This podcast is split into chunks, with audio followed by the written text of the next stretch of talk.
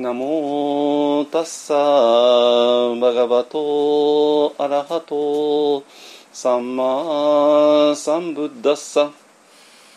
ナモタッサバガバトアラハトサンマサンブッダッサ。ナモタッサバガバトアラハトサンマサンブッダッサ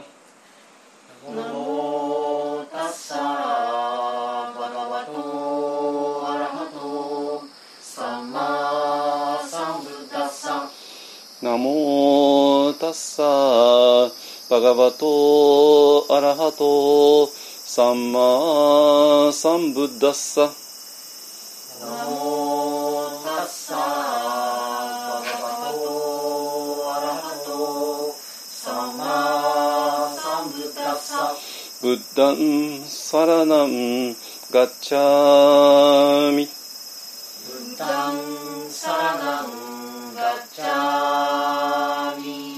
ダンマンサラナンガッチャミ。ダンマンサラナンガッチャミサンガンサラナンガッチャミ。サンガンサラナンガッチャミドゥティアンピブッダンサラナンガッチャミ。サンガンサラナンガッチャミ。ドゥティアンピダンマンサラナンガッチャミドゥティアンピブッダンサラナンガッチャミタティアンピブッダンサラナンガッチャミ。タティアンピダンマンサラナンガッチャミ。タティアンピダンマンサラナンガ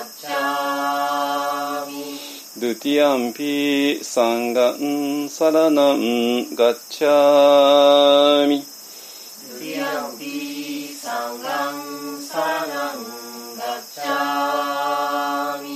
තතියම්පි බුද්ධං සරණං ගච්ඡාමි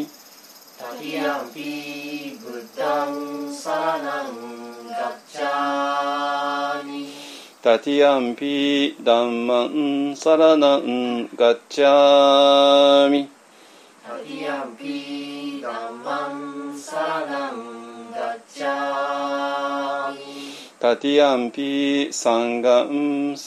ンガッチャミタティアンピサンガンサラナンガッチャミパナティパタウェラマニシッカパダンサ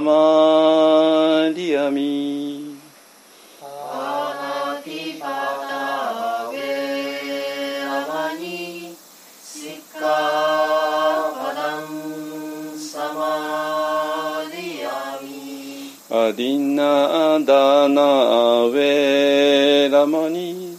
シッカパダンサマリアミ。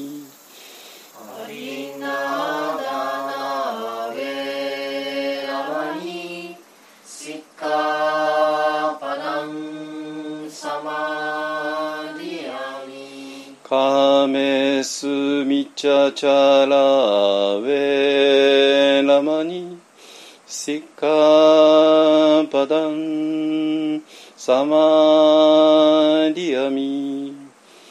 カメスミチャチャラウェラマニシッカパダンサマリアミムサワダ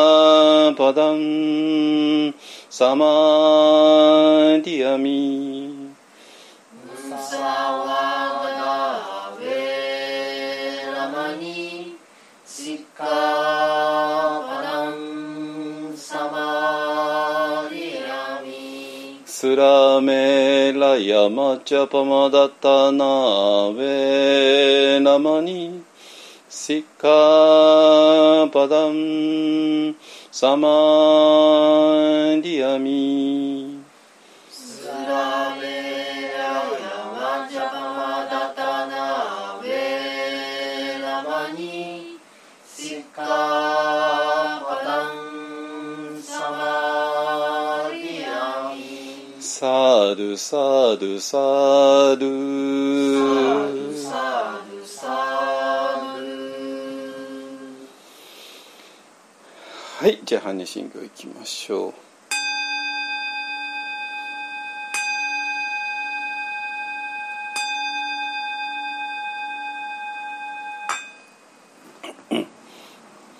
マカハンニャハラミタ心経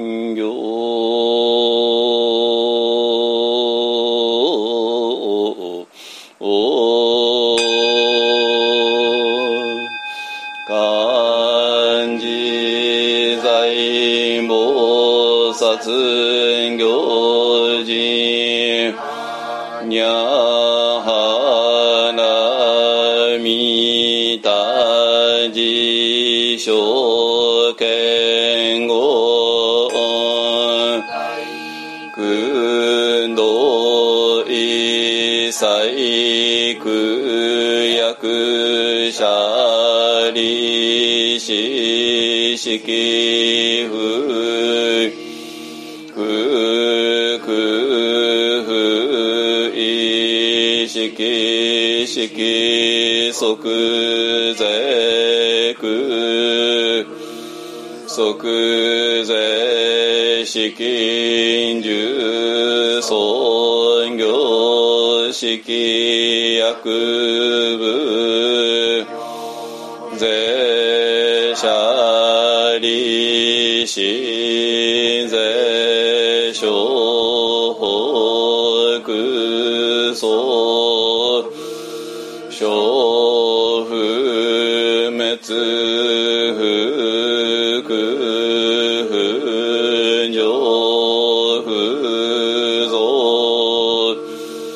現税国中無式無重行式無限に微税心に色小公未速法無限界内し意識界無無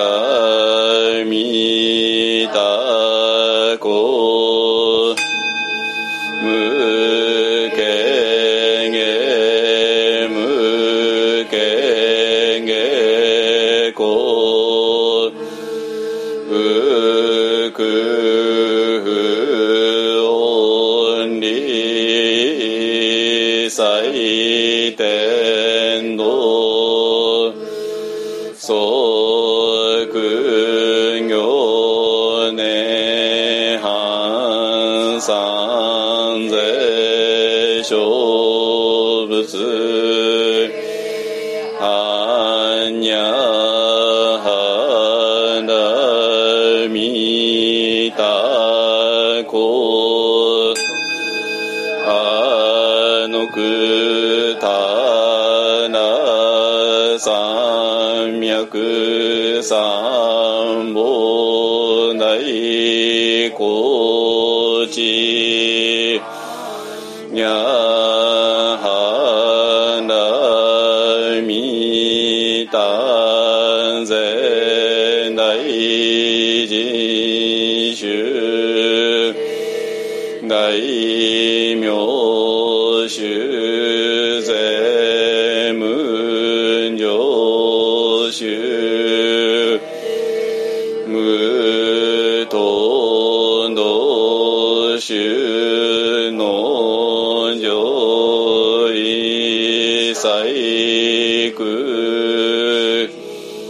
実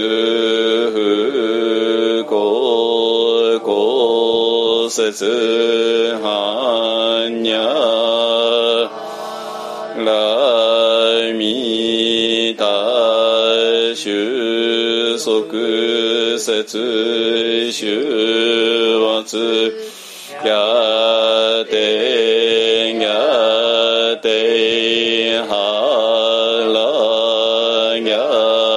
やて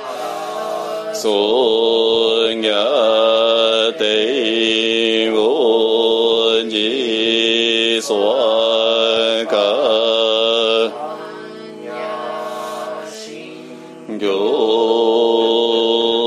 願わくはこの苦毒をもってあまねく一切に及ぼし我らと主情と皆共に仏道上善こと。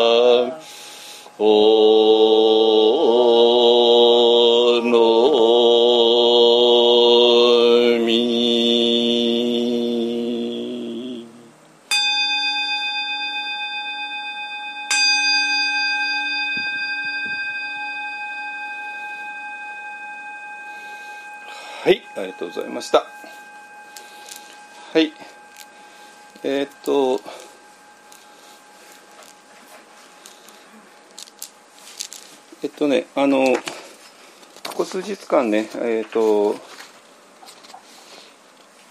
ニューアースと、あと、王様のね、あれを、えー、Google ドキュメントに、あの、あげたと思いますけども あれねあのえっ、ともともとの、えー紙の紙のをねえっ、と LINE の文字認識のでやって、えーそれで上げてたんですけど文字認識がねちょっと一部間違ってるとこがねいくつかあってあの今それを私はねこれあのプリントアウトしてみんなに見てもらったらちょっとこれおかしいっていうのがいくつかあったんで、えー、と後であのちゃんと Google ドキュメント直しておきますのでね。はいえー、と今日は非常にこれあの大事な話をね、えーしたいかなと思いますので、まあ、あの手元にあの Google ドキュメントの、えー見ておいてください。えっ、とこれをねポッドキャストで後から聞く方も、えー、と URL 貼っておきますので、そこからあの Google ドキュメントを2つにアクセスしてそれを見ながら聞いていただけると非常に分かりやすいのではないかなと思います。あのもうあのポッドキャストを聞く頃にはあのちゃんと文章おかしなところを訂正してありあるはずですからねお願いいたします。はいえーっとよろしいかな。はい。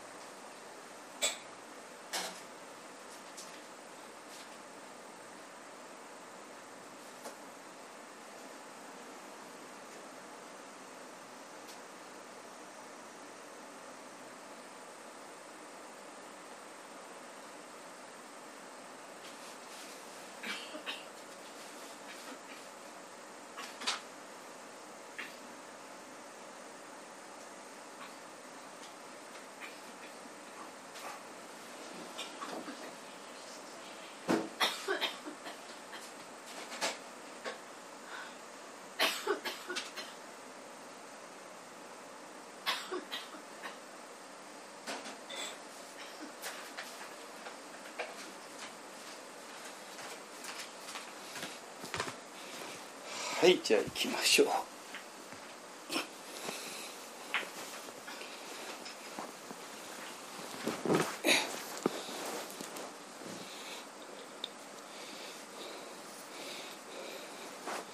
はいえっ、ー、とねあの今週もいろいろねあってなんていうかな。あの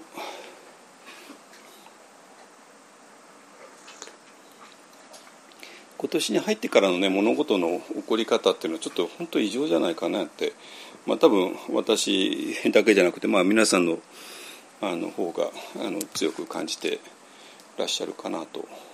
思います。ねえーと、ウクライナの、ね、ロシアによる侵攻が始まって、ね、あのジェノサイドみたいなものが起こってでその後なんか膠着状態になっていや私も今本当どうなってるのかよく分かんないんですけどね。あの、まあ、ウクライナが今反撃しつつあるっていう大まかに言うとそういうことなのかもしれないけども、まあ、ロシアも、まあ、全然諦めないし、ねえーと、でそうこうするうちになんと、ね、我々の、ねえー、リーダーだった人が無残な形にな最後遂げる。ね、でもうそれだけでもあれなのにねえー、その方を痛むとかもう服すなんていう、うん、そういう雰囲気どころじゃなくなっちゃってね、まあ、カルトの問題が出てきて、えー、まあ、まあこれもねちょっとね私も本当にちょっといろいろ納得いかないことがいっぱいあるんですけども、えー、でそうこうしていくうちにねあのこの間の「えー、台湾のことがあって、えー、でこれがなんか全然別々のことがポツンポツンと起こってるってことでは当然なくて、えーと、全部つながっているわけ、えー、なんですよ。ね、で特に、まあ、我々別に国際政治をやってるわけじゃ全然ないないからそれはもうあの一方の活動と関係ないよねってえーと、切って捨てちゃえばそれで済みそうなんだけどなそうは済まないんですよね。どういうわけかね、えーと、どういうなぜ済まないかはちょっと今日お話しいたします。ね。えー、あのワクチン問題にしてもねあの、まあ、ワクワクチンはもうほぼね一応ワクチンとしてはもうワクチン問題としてはもう決着ついていて、えー、今更ねワクチン打たない方がいいよとかあのワクチンやると人口あれはあの人口を減らすためのものだったとかねあの、えー、いろいろデマが飛びまくったけどもまあまあほぼ決着はついたですよね今今頃ワクチン打たない方がいいよっていう人は、うん、まあちょっとねもう本当に非常に特殊な人だけになっちゃったんで。えーねまあ、去年ぐらいだと、まあ、我々だって本当本当に大丈夫かってねあの不安もあったんだけども、まあ、今はもうそれもないですね。ええ。っと、だから今もうあの4回目の接種があの1日60万70万ぐらいやってますね。あのあの総理大臣官邸のあれ見るとね。あのちょうどあの菅総理とあの河野太郎、ね、ワクチン担当大臣がもう頑張って頑張ってやった頃にねあの100万人ぐらい行きましたよね。あの一番きつい時ね。えー、っとまあそこまではいかないけれどもそれにあにあの迫るようなあの勢いで今知ってます。ね私自身も、えー、と2週間前ぐらいにあの鎌倉で、えー、接種しましたけども本当にたくさん人が来ていてもう超満員でしたね。あだからもうみんな焦りまくって、え、第4回目を受けてるっていうのは、まあ、手に取るようなかったですけどもね。はい。えっ、ー、とただねワクチンに関してはもう科学的には決着ついてるし、えー、でそれに対して反ワクチンっていうのがえっ、ー、とこれも科学ではないだけれども非常に微妙ななんていうかなエモーショナルなねものとしてあってでそれにえー、っとまあ仏教は関係ないんだけどまあ瞑想とかね何かスピリチュアルとか何何何とかっていう人たちがちょっと絡んじゃうので、えー、ちょっと面倒くさかったんですけども まあそれもあの一応けりがついたかなと思いますね。えーまあ、特にオミクロンになるとねもう本当に、えー、もうなんていうかな他人事には済ませられなくなってもう狭いあのどんどんどんどん、まあ、多分皆さんの周り迫ってきてるはずで、まあ、もう会社の同じフロアの仲間がもう何人か感染してるますよね。あのどこでもね、まあ、人が多くいてで社会活動してたら、まあ、そうなるように今はね当然なってますけどね。あのはい。なんで、えーと、もう、えー、どっちもどっちとかねあの、えー、ワクチン打って打つべきか打たないべきか分かんないのでちょっと判断保留でね 判断保留ってことは打たないってことなんですけどもえー、してた人たちがもうそうはそういう態度はもう取れなくなってきてるっていうとこまでね来ちゃってますので、えーとまあ、これはもうこれでいいかなと思うんですけれども、まあ、この2年半あまりにも無責任な、えー、こと場が流されてでそれに対して一切何の責任も取らないっていうねいうことがあって。はまあこんなもんなのかなとはね思いますけどもはいえっ、ー、とねでそれでね、えー、今日はねあのえー、えっと今なんていうかなあの先週起こったことが、えー、まあ完全に政治的政治的なことなんだけれどもあのちょっとね私らと非常に関係があって、えー、あるのでなんていうかなあんまりここでは別にあのペロシさんが台湾を訪れるべきだったかじゃなかったかということようなね な論議こんな論議する場所じゃないんだけれどもちょっとペロシさんともあの不思議な縁があるので,、えー、でそれが必ずしもなんか仏教とは一切関係ないっていうねあれではないので。えーと、ちょっとねそこの辺りを話していくと,、えーと、一本が今やろうとしていることこれから、えー、今までやってきたことそれからこれからやろうとしていること、えー、に対して、えー、もっと深く言えるんじゃないかなと思います。ね。えーと、今日ねあペロシさんとかダライ・ラマ法が出てきてエカトールさんも出てきます。ね。あのでなんていうかな。そのまあそういうことをすることで例えばね士官多座っていうことをあの外市の人は盛んに士官多座とは一体何かっていうことをね、えー、まあもちろんそれそれが 彼らのあの一番の本質なんで、えーと、外市の人が士官多座について語らないわけにいかないっていうのは分かるんだけれどもなんていうかな。士官多座の本質を知るにはちょっとそこ士官多座そのものから一旦離れて、えーと、もっと大きな文脈の中に、えー、入っていってでそこで、えーと、自分とは一体何かっていう問題を解かない限り、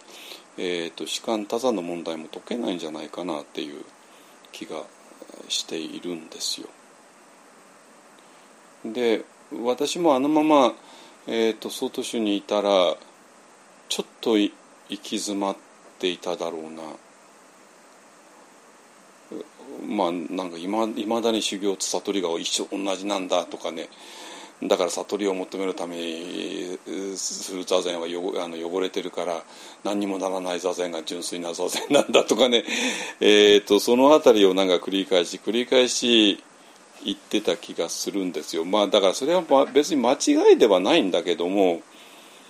なんかそれじゃあちょっと拉致が開かない、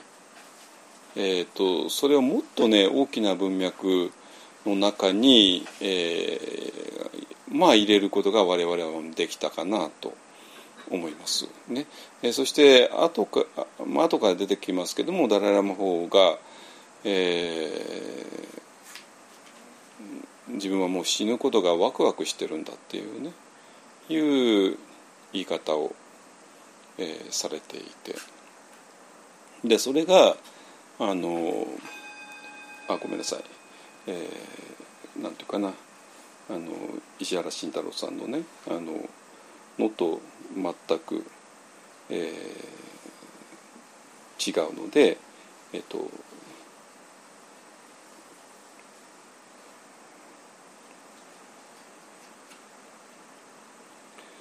まあえっ、とまあそこがね、えー、非常にちょっとまあじゃあ慎太郎さんのから入りましょうかね。えっ、とこれねえ、ー、とまあ、まあ、石田さんはこのこの間亡くなりましな亡くなってえ、ー、と6月ぐらいにねなんかあの秘密裏にあの自伝を自伝を書いて自伝ですねを書いていらして自分が亡くなった後にこれ出版してくれってねあの生きてる間に出版されると困るけどもまあ自分の家内と奥さんと自分の両方が亡くなった時に、えー、これを出版してくれって、まあ、幻冬者の人のね社長さんに言った伝えていてそれでまああのこの間出版されたみたいですけどね。でまああのその中に死ぬことに対する恐怖とかなんか書かれているんですけどもちょっと私その本まだ読んでないんで,、えー、でこれはねもうあのこれは石原慎太郎さんがあのまだ元気なうちに、えーと、ツイッター上にツイートしたものででこれはね実はあの光の中のマインドフネスの中で、えーと、引用しました、ね。えー、これもね本当にちょっと多分なんていうかな文学者ですから文学者っていうのは、まあ、どれだけ自分の心に思っていることをどれだけつぶやけるか。つまり普通世間の人だったら、まあ、それぞれの立場とかいろいろあって本音は吐けないんだけどもその吐けない本音を全部あからさまに書くところに文学があるんだっていうね。そういうまあ日本の文学の、まあ、伝統がありますからね。なんで、えーと、石原さんは、まあ、まあ超一流の、ね、文学者でもあったから政治家であると同時にね、まあ、もともとはもちろん、えー、この人は作家だった人ですから、えー、まあこう書くわけですね。えーと、私はもうかなりの高齢ですがそのせいか周りの友人が死んでいくのが身に応えます。まあそうこれ分かりますよね。人間は死んだ後どうなるのか分からないのが不安。死後の来世なるものはあるのだろうか。そこでまた仲間たちに会えたらそんな贅沢はあるまいが。しかし死後にあるものはやはり虚無でしかあるまい。虚無も実在するのでしょうね。っていうね、えー、まあよくねあの誰々が亡くなった後にねもうどっか天国かどっかでえーね、別のあの他のすでに亡くなった人で会って何かしてるよねっていうようなことはね普通今の日本でもよよく言いますよね。あのえーと、お父さんとお母さんがね両方とも亡くなっちゃったけど、まあ、向こうでもまだ夫婦喧嘩してるのかなとかね なんとかねいろいろ言うけどもまあでもじゃあそれを一体どのぐらい本当に本気で信じてるのかって言ったら、まあ、石原慎太郎さんが自分の心を見見見ていったらああまあそれは全部嘘だろうなっていうね。で、えー、死後の来世なるものはあるのだろうか。そこでまた仲間たちにね仲間だから弟の石原裕次郎さんとかねに会えたらそんな贅沢はないね。まあそれはそうでしょうね。あるまいがしかし死後にあるものはやはり虚無でしかあるまい。ね。あのとまあ書いてる、ね、だからこれが、えーと、先先週ぐらいか、え、先週ぐらいかね。あ取り上げたあの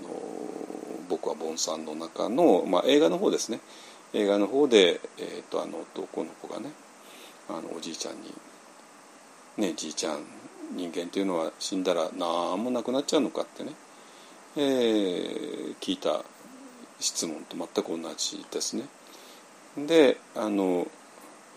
えー、主人公のおじいちゃんである、えー、住職さんは自分の孫が、えー、そういうことを気にすることにちょっとびっくりして、えー、だったらお前はお坊さんなれってね。あの言う。でまあこれは自分の跡取りになれっていうもちろんそういう意味だけどもまあそれは何て言うかな、えーと、とそんな跡取りがどうのっていうようなレベルの話ではなくて、えー、もし人間は何もなくなるのかっていうことを、まあ、誰もが気にするんだけども人よりか余計に気にするような子供であるんだったらばえー、っとまあ盆栽になってその答えを探すのがいいのではないか。そしたら非常にいいお坊さんになる、えー、っていう話ですね。だからまあなんかほらみんなみんな全員がかつては子供だったんだが子供って何かよく知ってるじゃないですか、ね、今はもう40だから60だから70だか知らないけどもねだからもう3つや4つの男あの、ね、子供じゃないんだけどもだけど40の人だって何年か前は子供だったし 5060の人も何年前か子供だったんだから、まあ、みんな知ってるわけですよ子供っていうのは何かね。だ子供っていうのは単なる単なる純粋でもなければ何も考えない存在ではなくて、えー、もう本当に、えー、純粋にこの世の、ね、子供はまだまだ全然いろんなものから解放されてるから、ね、日々の仕事だからなんかわけのわかんないことから解放されてるから何ていうかな物事を本当に純粋に捉えて本当に純粋に考えるわけですよ。でその考える材料もなんか本本の知識っていうのはまず全然ほとんどないから、えー、誰々さんがそう言ったよねとか、まあ、そういう、えー、ことで考えるんじゃなくて本当に純粋に単純に自分の頭だけで考える。ね、でその時に人間っていうのは死んだらどうなるの？死んだらもう何もなくなっちゃうの？っていうね。えー、だから進む君なんてもちろんお経なの読んだことないし あの、えー、こういう先人たちが何を言ったかなんかそんな知るわけないよね。ないけども子供の純粋な頭で、えー、頭だけで考えたらどうしてもそうとしか思えない。でそれは非常に怖いことだよね。っていうのでおじいちゃんに聞いてるわけで。だからだから子供だからってそんな問題考えないわけがないじゃない。そんな皆さんだって考えてたはずですよ。この問題は。ね。だから子供は純粋だからそんな生と死の問題なんか考えるわけないよね。なんて嘘ですよね。考えそんな生と死のことばっかり考えてますよ。普通は。でまあちょっと忙しでだんだん忙しくなって、えー、考えるのやめちゃうわけですね。で中には忙しくなっても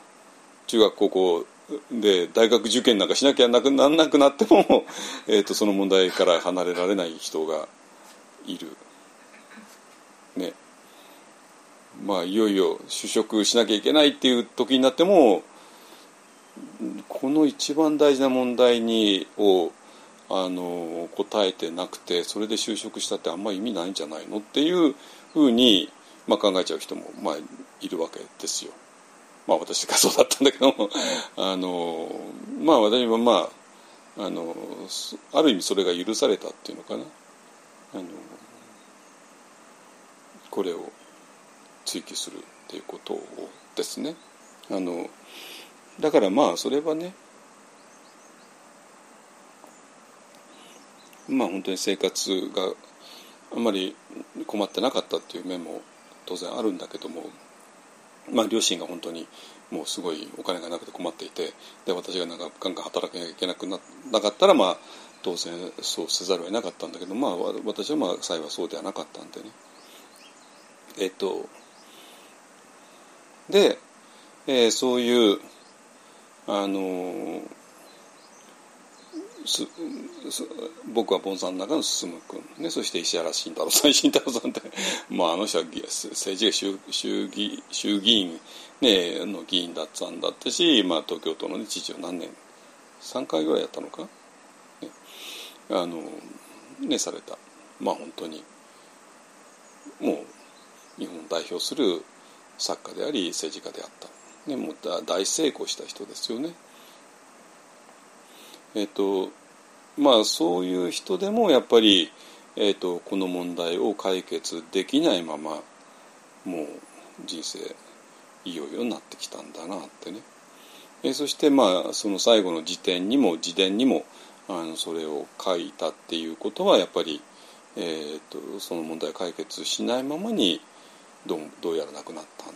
でしょうね、まあ、解決してたらもう慎太郎さんのことはたくさん書くに決まってるじゃないですかねついに私はこうやって解決虚無虚無じゃないぞっていうねことは本当にかあの解決してたらもうもう辞典の中に書くに決まってるじゃないですかねあの人のことだからね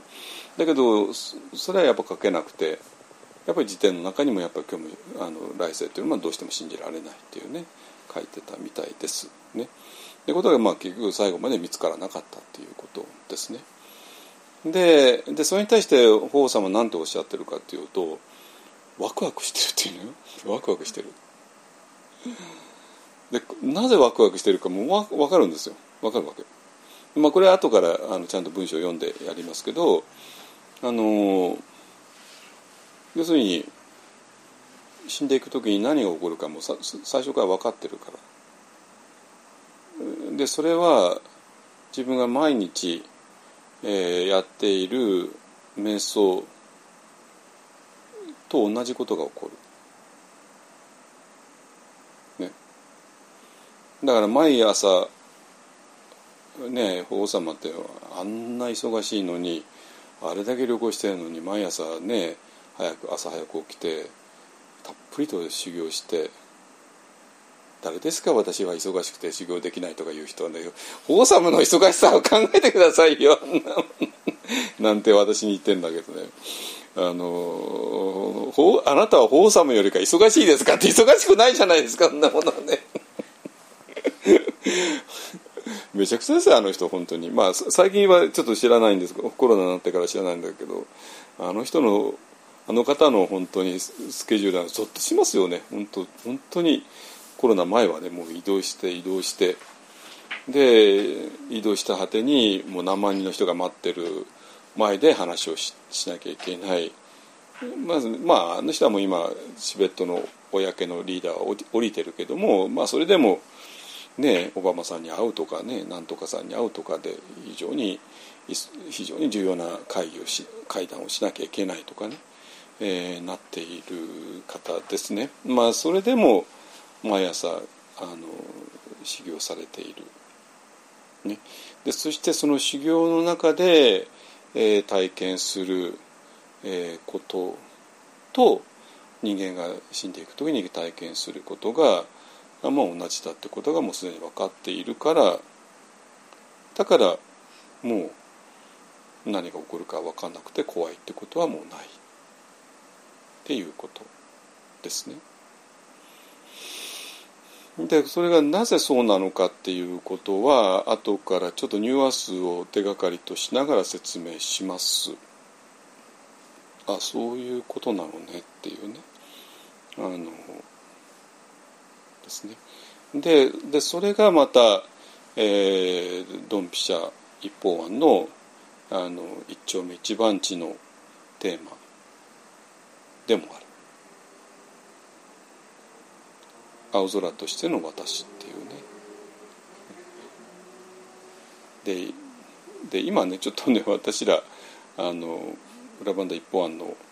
サイトの英語版を準備してるんですけどもまあ多分来週ぐらいには発表できるかなと思ってね、まあ、まずねちょっとえー、っとちょっとまず最初にチェックしなきゃいけないんだけどもいろいろとね、えーと、その中でね「青空としての私」っていう、まあ、私のプロフィールで、えー、私の本の紹介をしてるんですけども「えーと、青空としての私が」をディープ L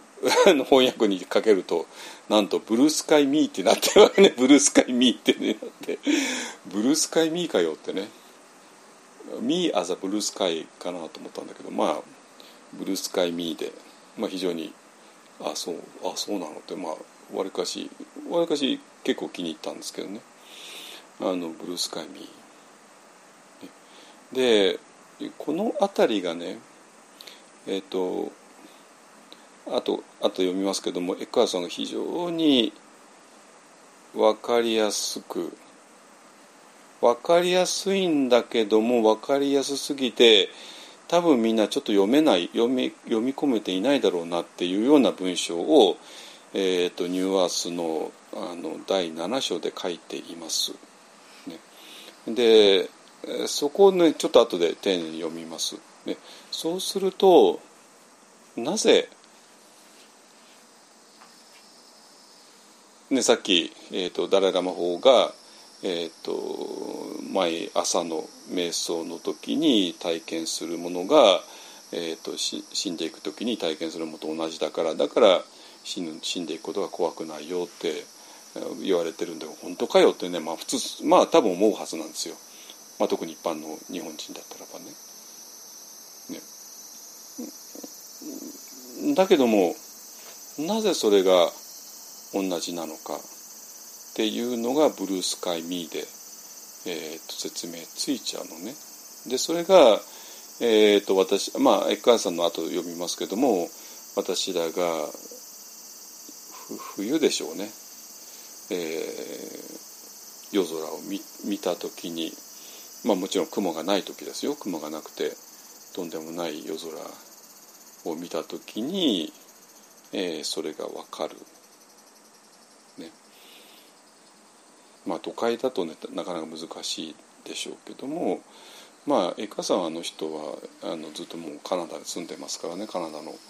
あのブリティッシュコロンビアでしょうかね。あの太平洋岸のバンクーバーの近くでしょうね。まああの、まあ、世界で、まあ、多分一番美しいエリアの一つですけどもね。で私行ったことないけど。いや私はあっちの海西海岸はロスとサンフランシスコしか知らないんですけども。え、ー、とまあまあ何何私らの本当裏番だ一方案だって冬はもうとんでもないことになることはもう分かっててね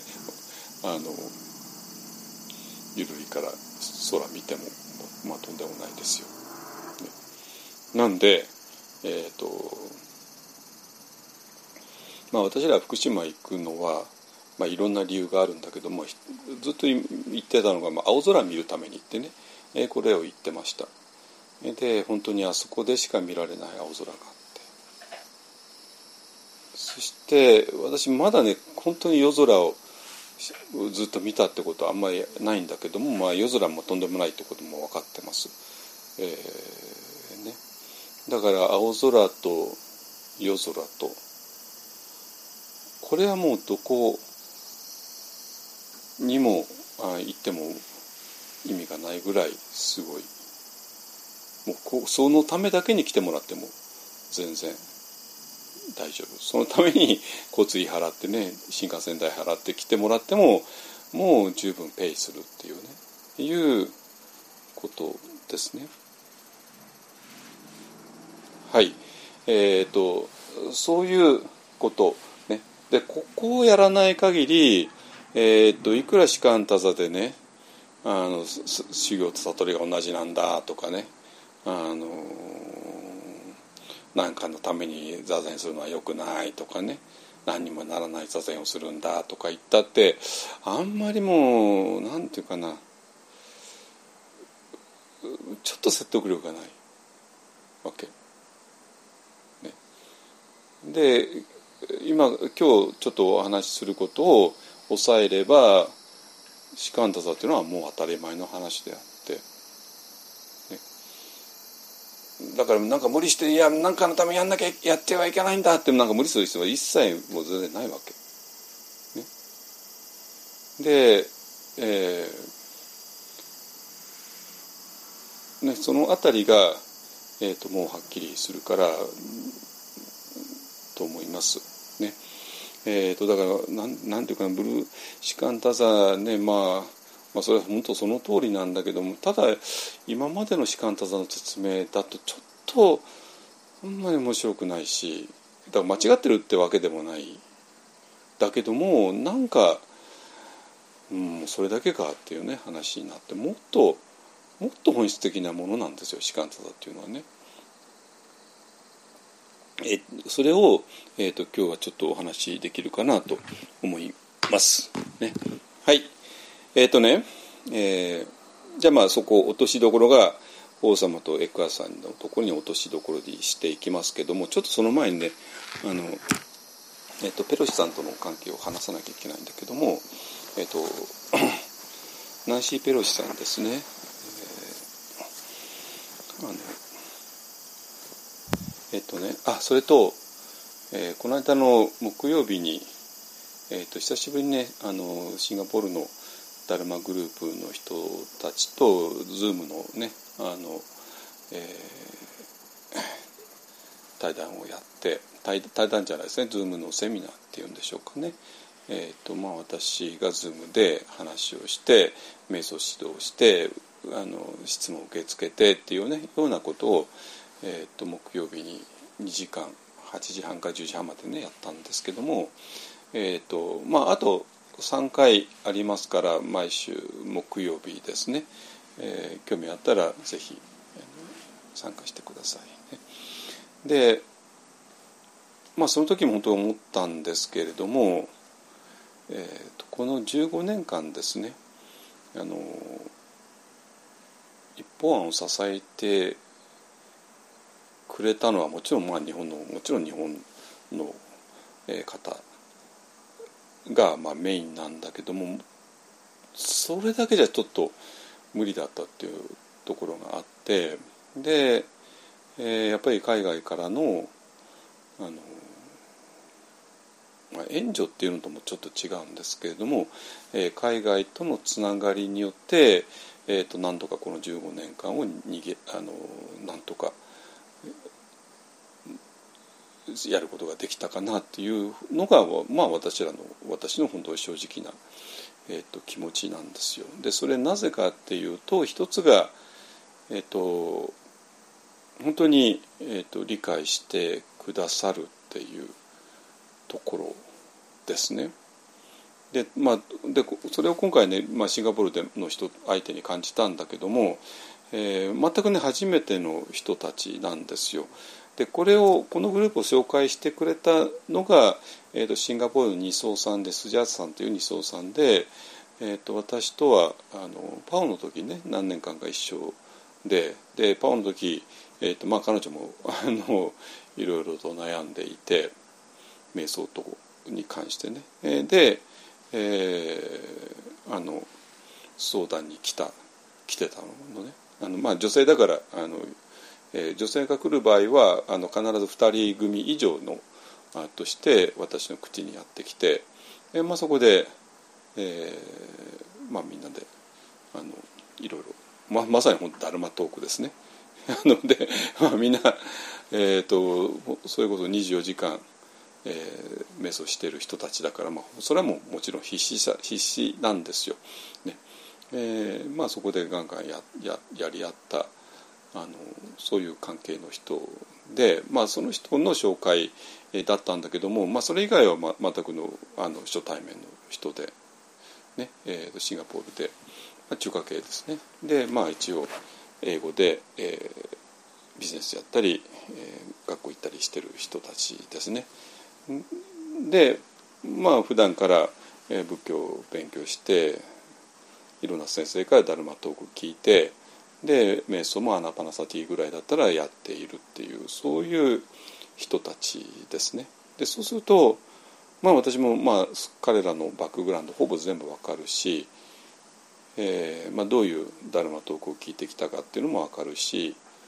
ででどういう瞑想をしてでどこで、えー、と瞑想がうまくいかないのかっていうこともよくわかるし、ね、でそその辺りに向かってどんどんあの言葉を投げていくとえっ、とまあうちまあ老子の第4図と第5図の英語版があったんで、まあ、それを使いながらお話ししたんだけども、えーまあ、どうかないきなり4図5図ってね通じるかなと思ったんだけどもまあ全部で4回しかないんでねまあ一気に。今更なんか仏教のだ誰もが知ってるような話をしたってねあんま意味ないからあの、まあ、他の先生が聞いたことが絶対聞いたことないような話。だけども彼らの、えー瞑想がうまくいかない、えーところにピンポイントで当たるような話を、えーしようと思ってしたらまあやっぱり、えー、と最初はねちょっと面食らってちょっと、えーなんか分かんないっていう顔をしてたんだけどどんどんどんどんあの顔があの、う、なんていうかな、えーと、理解している、えー、人間が何かを理解した時に、えー、そういう顔になっていくんですよ。わかんないっていう顔から何かが見えてきた。ああそういうことだったのね。ああそうかそうかっていう。そういうふうに顔がの表情がチェンジしていったんでああこれはこれは完全に通じるわってね、えー、なって、えー、ですね。まあだからそのそのインターナショナルな、えーと、とダルマのインターナショナルなダダルマのサンガっていうんでしょうかね、えーとまあ、国際的に、えー、ダルマを追求している仲間たち、えー、でそこにダイレクトと、まあ、久しぶりにアクセスできたかなっていうね、えー、気がしました。ででそしてまさにそのために、えーと私は15年間ずっと毎年インドと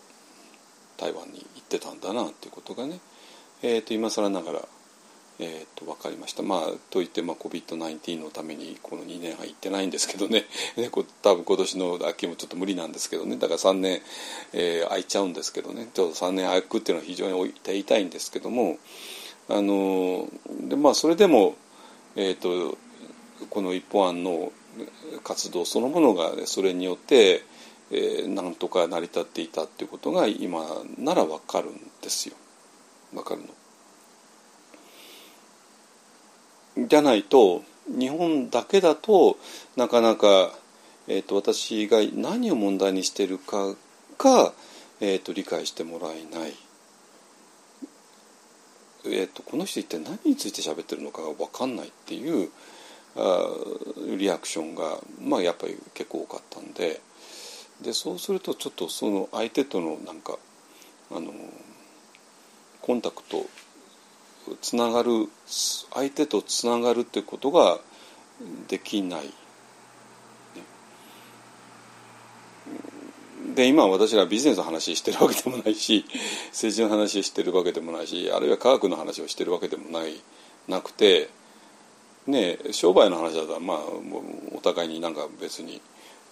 あんまりお互いを好きじゃなくたってね商売お互いにあれでね利益のために妥協してやるなんてことはそれはいくらでもあるでしょうけどももう私の場合は純粋に宗教の話だからでこの宗教の話で相手とつながることができなかったらもう何言ったってもう無理なんですよ本当に。でこの無理無理な感じっていうのはずっとあって。えー、でなぜこんなに無理なのっていうのの、まあ、理由っていうのがまあだんだんと見えてきたわけでで、まあ、それが本当に400年間、えーと、お寺が信仰共同体じゃなかったっていうことが、えーと、非常にいまだに日本の日本のスピリチュアリティに大きな影響を与えちゃっているのかなっていうね気がします。でそれに対して信仰共同体が普通にあるところだったらばもうガチのあのこの信仰をめぐって、えー、ガチの話し合いがあってでガチのプラクティスがあってでそこでどういうことが問題になるのかがあって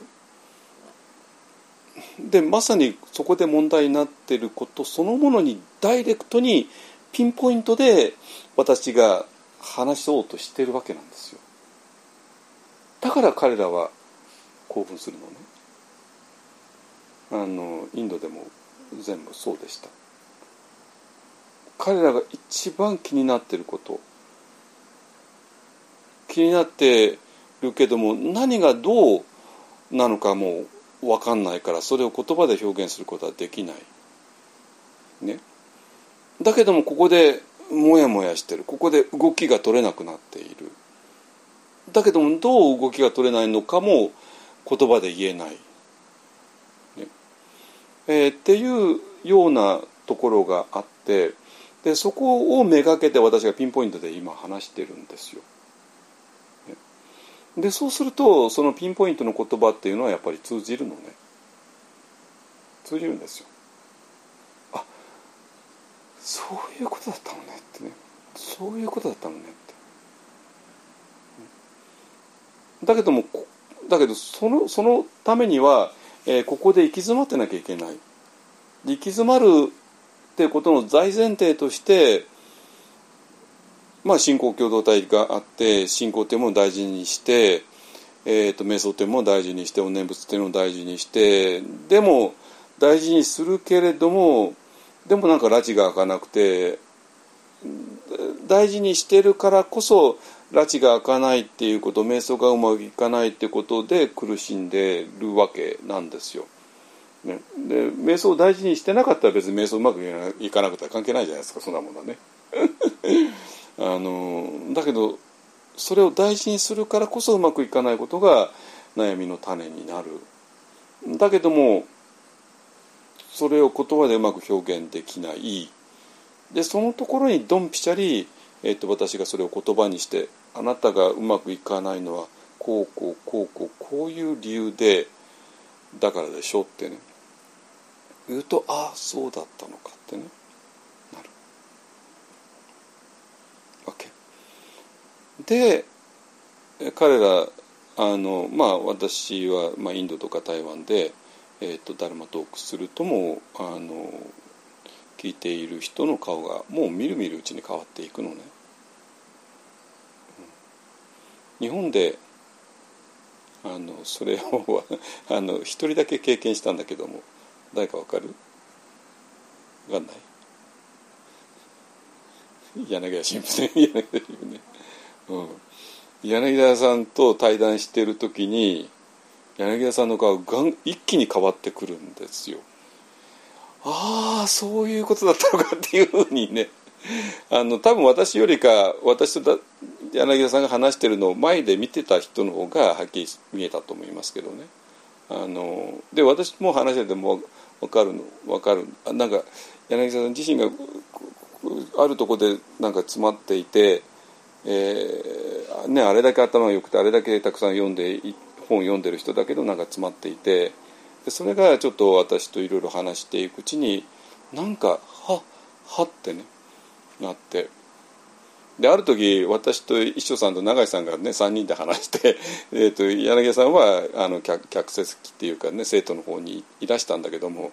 でちょっと私は気づかなかったんだけどもいきなり なんかジャンプインされされてきてちょっと発言させてくださいっていきなり言ってきたことが、ね、あって、まあ、それはあの本にも乗っかってますからあのえーと、バージョン2の方だったかな？乗っかってるからそれ見れば分かると思いますけどまあその時もあの私ら3人の話を聞いてるうちにわわわわって何かがはっきりしてきちゃってでこのはっきりしてきたことをちょっとあの誰かに伝えずにいられなかったんで ちょっと生徒の席にいらしたんだけどもまあ発言されたんですよね。だからそういうことなんですよ。つまり何か本気で求めていてでたくさんの本読んでたくさんの経験してそれでもなんか分かんなくてモヤモヤしていてでそれがある人のダルマトークを聞くことで開かれていく。でその時はそれはもう顔に出ます。はっきりと。ね、だからあのでその顔が見ればあ今まだ分かんない。あこうやって言えばああ顔分かったら本当手に取るようにねあの相手の理解度が分かる。でそれでなんとかその理解度をもっと上げようと思って私が、えーと、言葉の限りを尽くしてやるともっとさらに分かってくるっていうね。本当に話しがいがある。ですよ。ね。はいはいでえっ、ー、と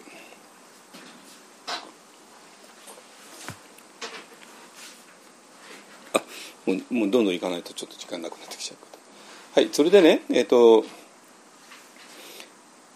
でそういうのが必要なんでまあえー、インドへ行ってたわけ、ね、でそれで、えーとまあ、2007年の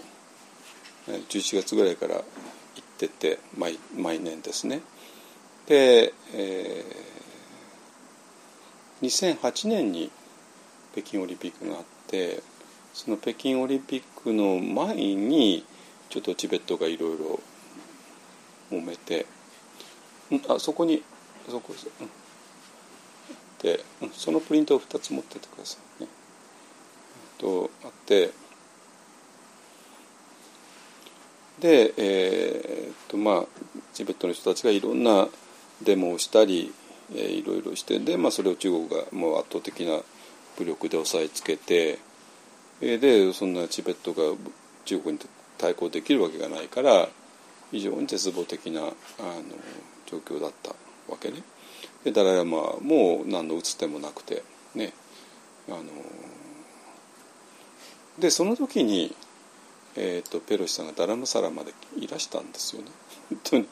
ええー、とちょっとその時は私いなかったんだけども私があのダラムサラダラ、えーと、ディアパークっていうのはダラムサラから 2, 2時間のところなんでまあほぼ同じようなところでまあ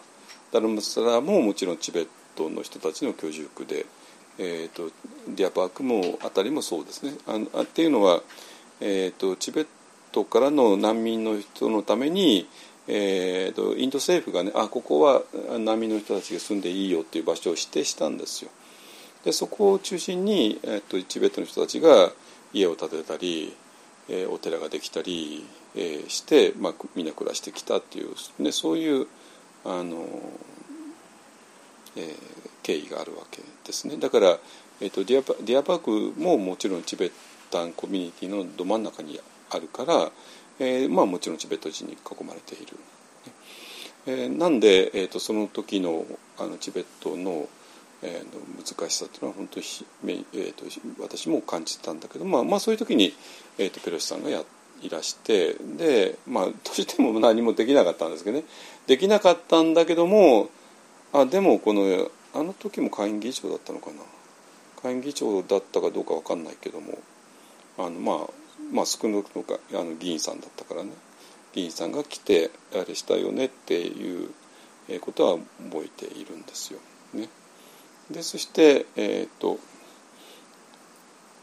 で私 台湾は私は、えーと、最近ちょっと行ってないけど、まあ、まあもう毎年毎年毎年毎年時には年に2回も行ってた時もあったんですけどもあのよく知っています。ねえー、で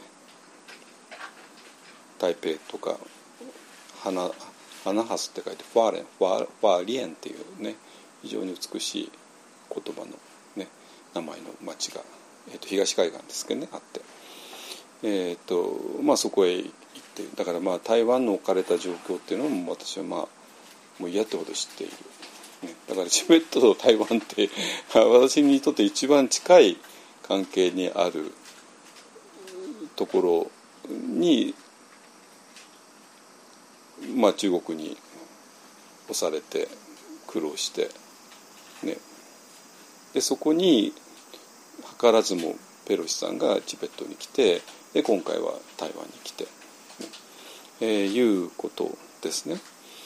なんで、まあ、そのなぜ来たかってもうもう全部わかるわけですよ。当然。ね、ででそのなんていうかな。あの大きな文脈と物事ってね大きな文脈の中で起きるから、えー、その大きな文脈を無視して小さなたった1ヶ月か 2, 2ヶ月ぐらいの範囲で判断してもやっぱおかしあの判断間違えるわけじゃないですか。ってこと分かりますかね。はい、なんで、えーとまあね本当にえーと、今回の、ね、台湾訪問に対していろんな意見があって、えーとまあ、批判、まあ、半分どのぐらいで半分半分でしょうかね。あのよくぞ言ったっていうのから行く行くべきじゃなかったのってねいうのからまあ本当にいろいろあってまあそれはそれでああこういうふうにみんな見るのねってね、まあ、世の中の勉強にはなるわけなんですよ。だけどなんていうのかな。いや中国怒らせちゃダメでしょっていうねそういう そういうふうな言い方をするけどもあれそれってなんかちょっと変でしょっていうねだからまあ私は、えーと、チベットと台湾とめちゃくちゃ近い関係にあるからまあそういう圧力をひしひしと感じるわけですよ。でチベットはもう完全に落ち潰された台湾はもうちょっとも瀬戸際まで来ているよねっていう、えー、ところがあってでそこその応援のためにペロシさんもちろん行ったわけなんですよ。ね、でだからこの圧倒的な圧力でチベットも完全に潰されたで台湾はまああの台湾はもちろんチベットよりもっとはるかにあ、ね、あのいろんなこ発展してるからなんとか踏みとどまってるけどももうもう押され気味になっちゃっているよねっていうところですね。でこの大きな流れを無視したところでじゃあ今回行くべきか行かないべきかっていうのはあんまり意味がない。でそれよりかこの大きな流れに、えーと、アメリカはあの、えーと、台湾が押しつぶされないように、えー、圧倒的あのサポートするんだよっていうことを、えー、はっきりと示したわけですね今回、まあ、まさにそれはペロシさん自身の言葉でもちゃんと言ってるし。でそっちの方がよっぽど大きくてでそしてそれこそまさにあの中国が一番やってほしくなかったことだからそれは中国が怒るのは当たり前なんだけども 当たり前なんだけどそれはもうしょうがないんですよ。ね、大きな流れとしてきて。でで台湾で多分皆さんピンとこないと思うんですけどもあの行かない限りね台湾っていうのは実はね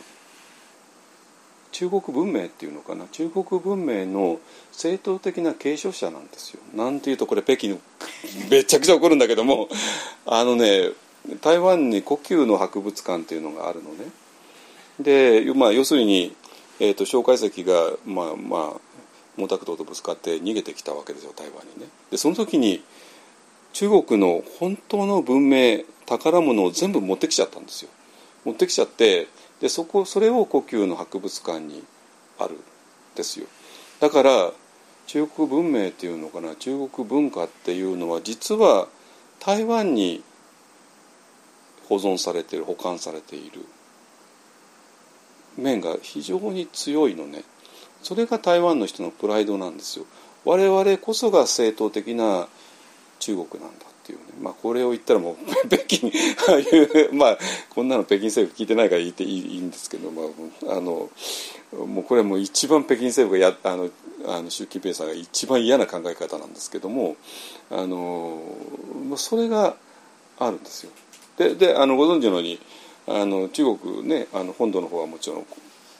えーと、漢字を簡単にしちゃってるけども、まあ、あの台湾の方は昔ながらの,、ね、あの非常に複雑な 日本よりか複雑な漢字をいまだに使ってますよね。あのだから、えーと、私らは読みやすいんですよ。台湾の台台台北の街歩いててもまああの漢字が読めちゃうわけね。あの北京だとそうはいかないみたいですけど、まあ、私大陸行ったことないんであれなんですけどもあのなんででそれでで、まあ、特に仏教ですね、えーと仏教もみんな台湾に逃げてきたわけなんですよ。あの大陸からですね。だから、えーと、中国仏教っていうものはみんな台湾に逃げてきてでそれで台湾でお寺をもう一回作り直してでそのお寺の中に、えー、台湾仏教のエッセンスをキープしてきたっていうそういう歴史があるわけなのね。だから中国大陸の方が共産主義の国になる、えー、時にその中国文化中国の宗教とかそういうものを全部台湾に避難させてでそこで故宮の博物館とかお寺とかにあのそれをキープしたわけなんですよ。だから台湾の人が我こそあ,、ね、あんなちっちゃな島だけども我こそが中国文明の正統的な継承者なんだっていう誇りを彼らは持ってます。ね、だから、ね、台湾と大陸ってもう全然比較にならないじゃないですか。面積とからいいね軍事力からいいねお金からいいね。でそうなんだけどもやっぱり正当性っていうことに関してどうしても北京は台北にかなわないのね。ある意味である意味ではですよ。だから許せない。だからこそ許せないわけね。だからこそ一つにしなきゃいけないって思ってるわけなんですよ。当然ね。あのででそその大きな流れに関してじゃあアメリカはどうするのって言ったところでもうアメリカはもう本音としてはもちろん中国とぶつかりたくない当たり前じゃないですか。もうアメリカ中国が思いっきりぶつかっちゃったらもうもう世界がめちゃくちゃになるに決まってるわけでそれはお互いにやりたくないわけですよね。でそうなんだけども、えっと、アメリカっていう国もデモクラシーと自由の国なんですよ。でそれがアメリカっていう国の本当の DNA なんですよ。でそのためにアメリカっていう国が作られたんだからだからそこに関しては一切あの妥協はできないのね。妥協してしまったらアメリカという国自身が潰れちゃうんですよ。そういう国なんですよ。あのだからえっ、ー、とだからそれでアメリカと台湾と 北京政府っていうのはもうガチのぶつかり合いになっちゃうわけね。あの単に経済的なことで妥協できるとかなんかじゃなくもう原理と原理とのぶつかり合いだからもうどうしようもないんですよ。でで今回ペロシさんが言ったのは、まあ、その原理をはっきりさせてきたわけね。あのデモクラシー、ね、のを台湾が、ね、のデモクラシーを尊敬してでそれをアメリカサポートするっていうね、えー、ことを、えー、みんなの前で、えー、言った言ったわけなんですよ。ね、あのだからまあそれによって北京北京が起こるのは当たり前だしもうガンガンねエクスクルーシブエコノミックゾーンですか、ね、排他的経済領域にもバンバンあのミサイル撃ち込まれちゃってますけども。で経済封鎖されちゃされてますけどもね。あのまあこれはもう本当原理と原理とぶつかり合いだから、えーとまあ、これはしょうがないけれども。でもここであの一切、えー、妥協はできないっていうことですね。えっ、ー、とまあそんなんで、えー、このペロシさんの問題っていうのは、えー、このデモクラシーとかフリーダムとかあのね法の支配とかルール・オブ・ローとかねっていう、まあ、まさにロシアとウクライナの時に問題になったことがさらにもっとはっきりと問題になってくる。だからお互いにも絶対に1ミリもお互い妥協できない妥協できないからもうそのまま下手すら戦争になるんだけどもでそれをなんとかなったらお互いに破滅だからなんとかあのギリギリのところで止めているっていうところですね。あのじゃあ日本はどうするのって言ったって日本としてはもうこっちしかないでしょうと私は思います。デモクラシーとフリーダムのね。だからまあまあここでもうはっきりしたわけでもう一応まあ大体みんな同じ船乗ったよねっていうところで、えー、まあこの船 このあの船に乗っているメンバーはまあみんなおなじみのメンバーなんだけどもまあこの人たちとだったら一緒に苦労しがいはあるよねっていうようになってきてるかなと思います。ね、はいえー、っとそれでどっちからいきましょうかね。でまあだから法皇様と、えー、ペロシさんが非常に仲がいいですね。あのだからねペロシさんがなんであそこまで勇気持って振る舞えるかっていうのは私は法皇様の影響が強いんじゃないかとはこれは勝手に私は思ってるんだけどね。あと思います。つまりなんていうかねあの人は本当にやましいとこは一切ないんです。やましいところがね。あのどう考えてもあ正しい、えことがこっちで。であの正しいことを主張したらちょっとまずいことになる。かもしれないけどもでもまずいことになったとしても正しいことを主張するっていうねいうような覚悟が決まっている人で、まあ、実際今回もそうでしたけどもでその裏付けがあるのはあの私は法様との関係じゃないかなというと思います。これ指摘する人誰もいないんだけどもあのチベットが一番苦しかった時期に訪ねてきてくれたあのペロシさんに対して法さんものすごいなんていうかなあのつながりをあってでその後二人しょっちゅういろんなところで会ってますからね。はいで、えー、で法様がさっきあの石原慎太郎さんと違って、えー、死ぬのが怖くないっていうね、えー、いう、えー、話をしてました天地からね確かね。あの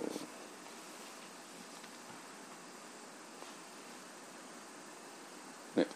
えじゃあなぜそうなのかっていうと、え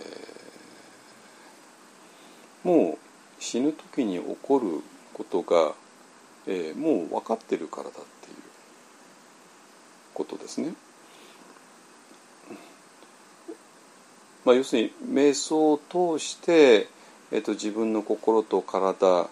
についてよく、えー、理解できているからだから死ぬっていうことはこの自分が今理解してたものが崩壊していくことなんだからあのー、そこで当然何が起こるかは分かるよねっていうことですね。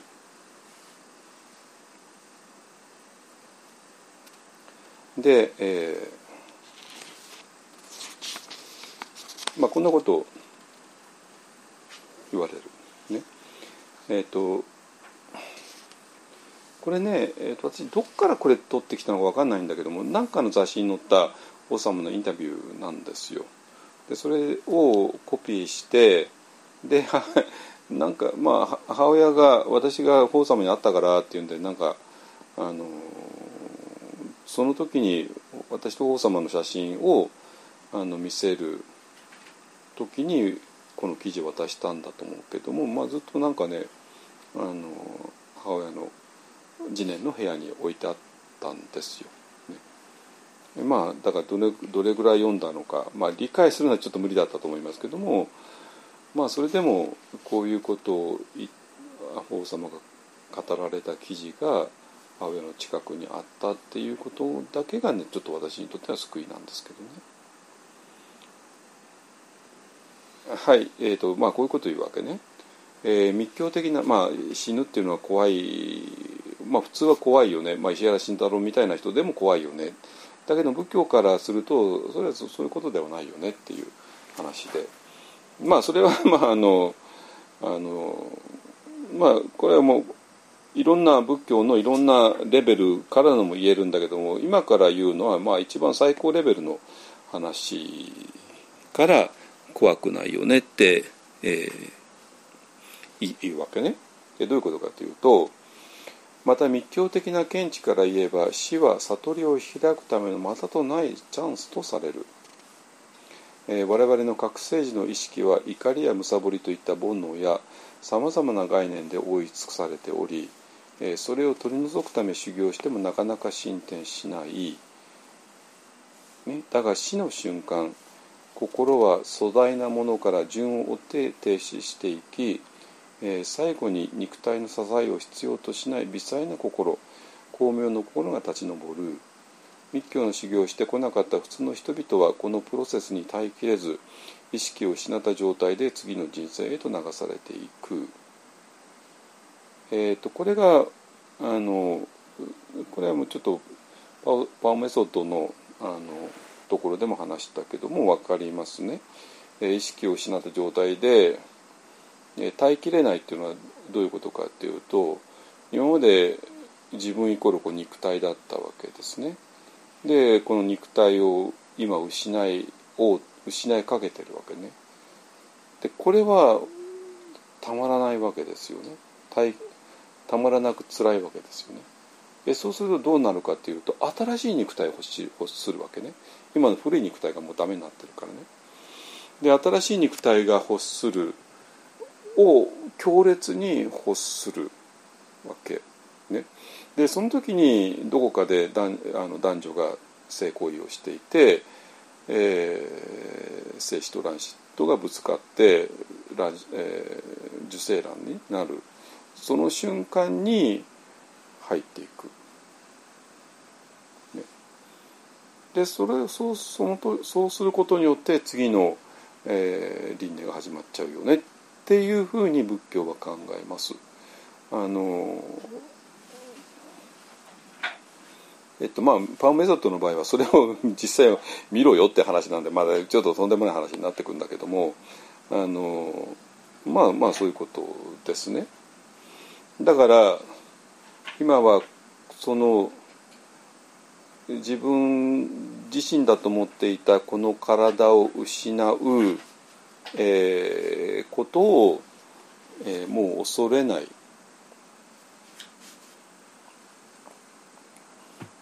それはなぜっていうところ。ですよ。普通は恐れる。普通は恐れるから新しい肉体を欲して、えー次の受精卵の中に入っていっちゃうよね。でそこから次の輪廻が始まっちゃうよねっていう話なんだけども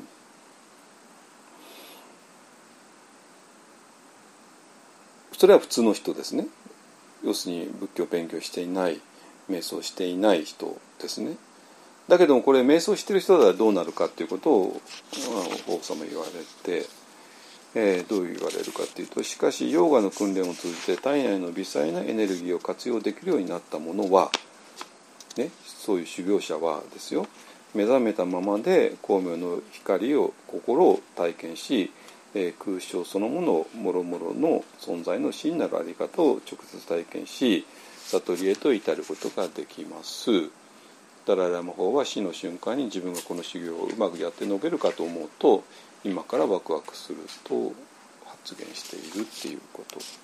ですね。はいえっ、とんだからこれも分かりますよね。あのこれまさにえーとまあ、これ密教だなんて言うとまた話分かんなくなるけども、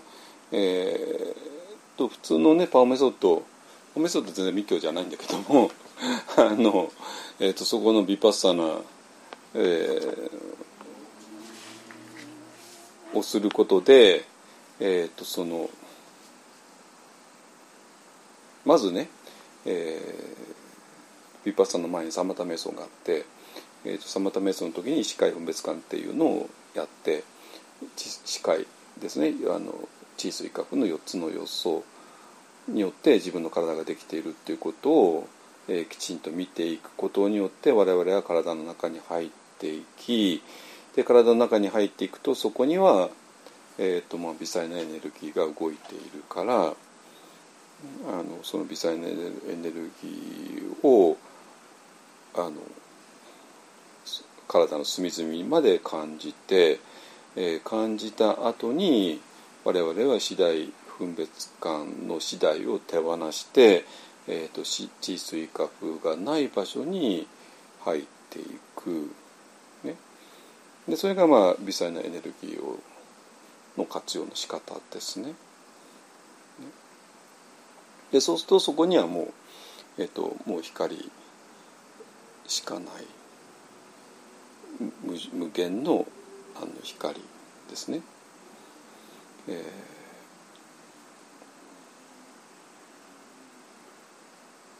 ですね。で、えー、とビパッサナに入っていくと、まあ、そういう、えー体であるルーパと心であるナーマっていうものがあの生じては滅していることが見えてきてそれが無常であり無我であり、えー、苦であり無常であり苦であり無我であるってことが、えー、分かってきてねでそうするとだんだんとこの、えー、生が止まっていく。ね、あのだから、えーと、法様さっき言われたのが死んでいく時にっていうことですよね。だけども、えーと、瞑想すると、えー、知らなくても 知らなくても えと瞑想深い瞑想をすることによって、えー、まさに心が粗大なものから順を追って呈していく。ね、だからこれはヴィパサナ的に言うと、えー、壮大な、ね、渇望とか嫌悪とかね、まあ、その辺りからして、ね、ヴィパッサの最後の頃はもう別に渇望と嫌悪なんかないですからね。ただ単にあの生が生じて召してるだけですからその生じて召している生もあの止まっていくわけなんですよ。ね、でそうしてその時に、えー、王様はすごいこと言われるでしょ？最後に肉体の支えを必要としない微細な心巧妙巧妙の心が立ち上る、ね、だからまあそこで肉体の支えからを縁を切っているわけ。ですね。いい？だから縁を切っているからもう肉体が今崩壊してももう関係ないわけなんですよ。ね、でそしてそれはえっ、ー、とヴィパッサナ的に言うとニンバーナの時に、えーまあ、そういうナーマとかルーパっていうものの生じて召していることが終わった、えー、そういう空なる空間を、えー、認識している意識。でそれはもうすでにナーマではない。なぜかといったらナーマはもう止まっているから、ね、ナーマが止まっているナーマのその空間を見ているのはもちろん当然ナーマではない。全然別だよね。ね。のがあって。でそれが、えー、ここで言うダラマ法様的に言うと肉体の支えを必要としない、えー、微細な心ですね。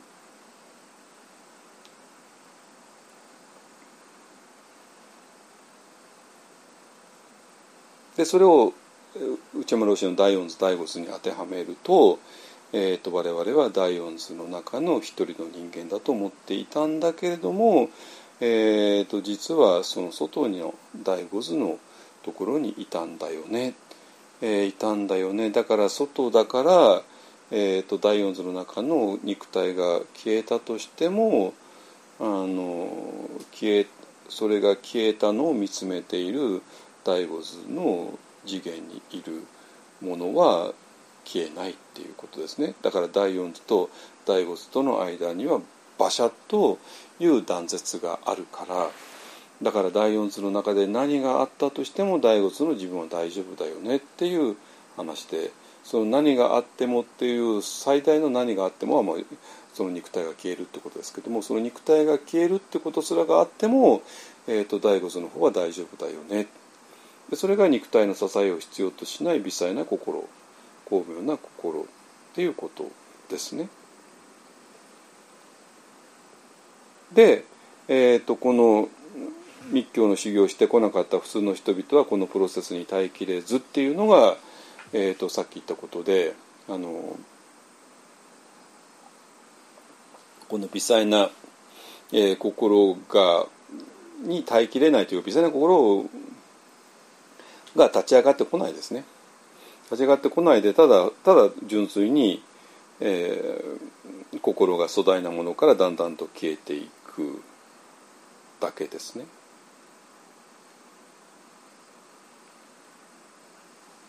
で、えー、その肉体から離れていく、今までは肉体に精一杯支えられていたのがだんだんと肉体が終わっていくから終わっていくにつれて、えー、支えていたものはだんだんだんだんなくなっていくんだからでそして最後は肉体が止まるんだからそこそこで、えー、最後に離されていく。でその時にそれ普通の人間にとってはそれが耐えきれなくてでまた新しい肉体を欲しちゃうよねっていう話なんだけども、えー、密教の修行とかビパサの修行をちゃんとしてたら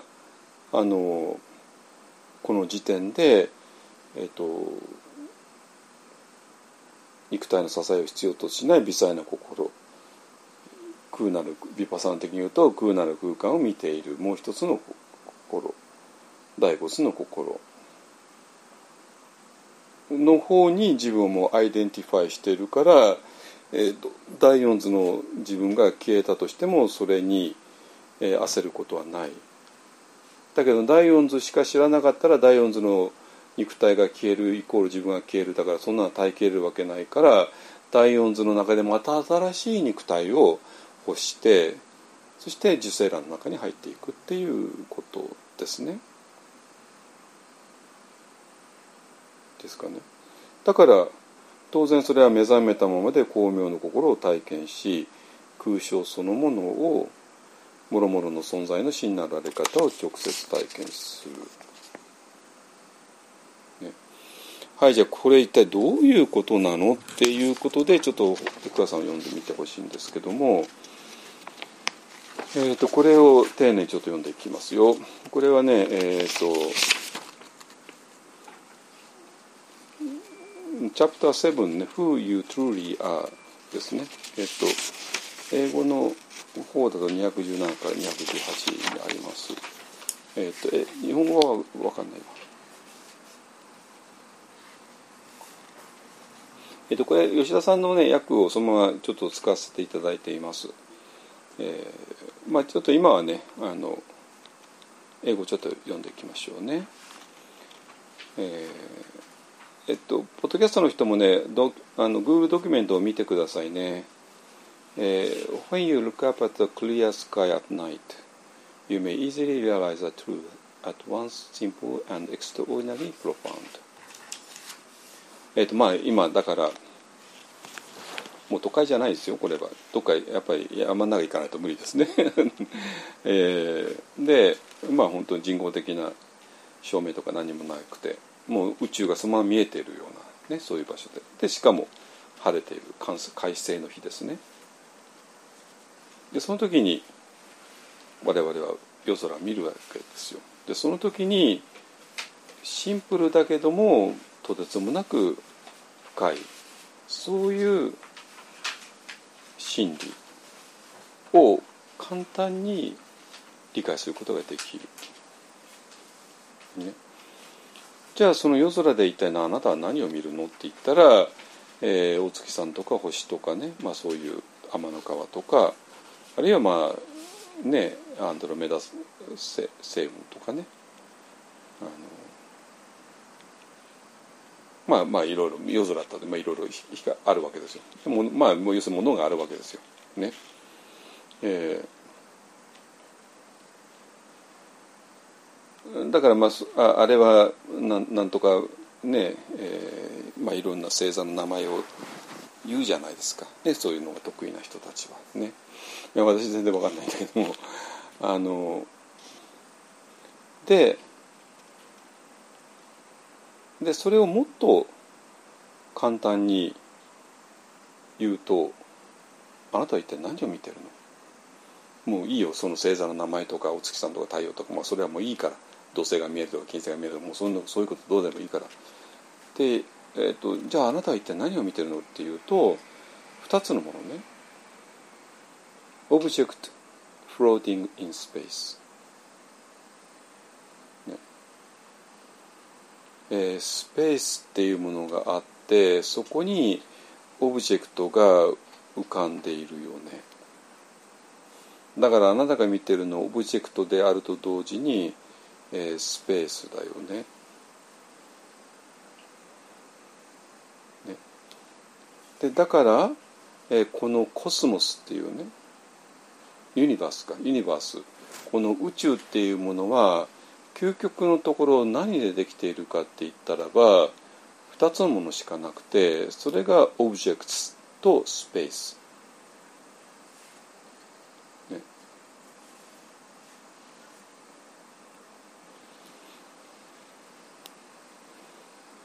っていうことなんですよ。ですか？いやそんな当たり前じゃないのってね。いやこれが全然当たり前じゃない。えっ、とねこれがね当たり前じゃないっていうのはちょっとね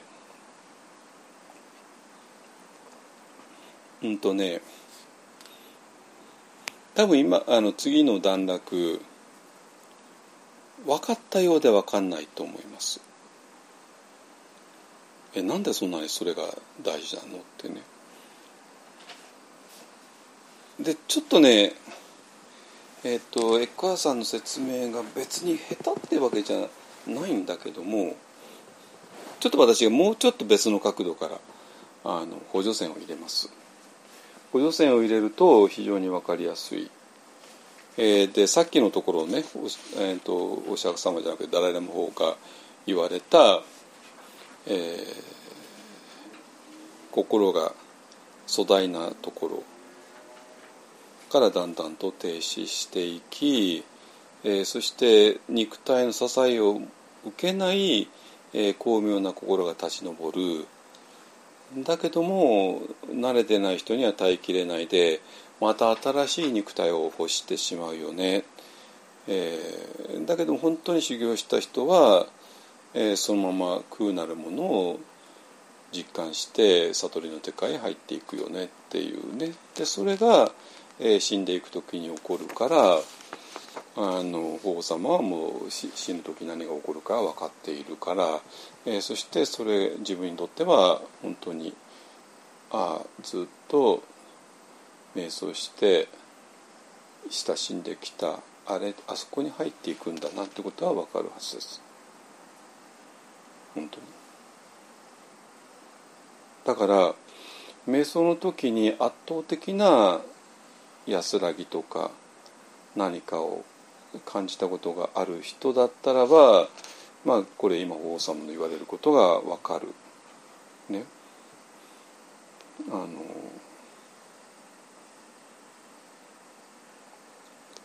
この世界っていうのは不安じゃないですか。なんで、ね、体が病気がちだしお金ないしね。じゃあ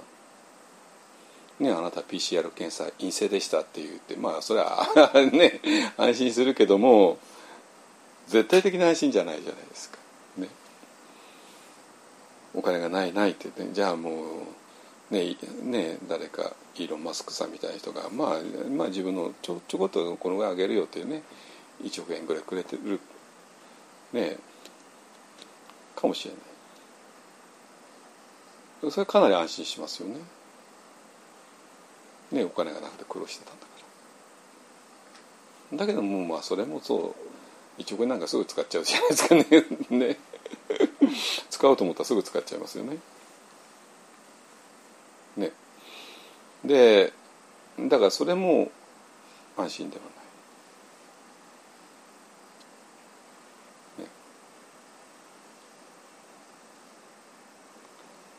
ででも瞑想の時のあのあ圧倒的な安心感を知ってる人だったらばこの法様の話っていうのはもう分かるはずです。で、えー、とまあ感じるんだけどまだちょっと弱いよねっていうのが多分みんなの本音だと思いますね。あの安心感ってまだ全然感じないわけじゃないよね。感じなかったら多分ねあの瞑想会に連続してくるってことは不可能です。えーね、だけど感じるんだけどもまだちょっと不安定アンステーブルっていうのかな、ね、だからこれをもっとやればもっと圧倒的な安心感があるだろうなっていうことはもう多分わかる。だからあとは、えー、と接心だとかねもっと長期の瞑想することで、えーその安心感を深めたいなっていう思いがあるだけだと思いますね。えー、じゃあその安心感なぜどっから安心なの？PCR 検査が陰性だったとか1億円をイーロン・マスクさんがもらったとかねいうので得られる安心感はまあそれはそれでまあ大きいでしょうけどもそれとは比較にならないものは一体どこから来るのっていうとこねここをきちんと,、えー、と理解しないとちょっとピンとこないはずです。だから江川さんちょっと逆から攻めていくのね。あのもしあなたが、えーと、これ安心感じゃなくてねあの経験な気持ちとかもう言葉がないようなあれとかって言葉使うのね。スピーチレスとか O, o ですね、え、AWE ですね、えー、でもしそういう状態にならなかったらっていうふうに攻めていきます、えーともしあなたがスピーチレスにならなかったらえその宇宙を見てね。それはあなたは本当は実は何も見てないんだよね。あなたは本当にその、えー、そこにある全体を見てないんだよね。あなたは多分そこにあるオブジェクトだけを見てるんだよね。そしてそのオブジェクトにただ名前を付けてるだけなんだよねってね。わかりますかね？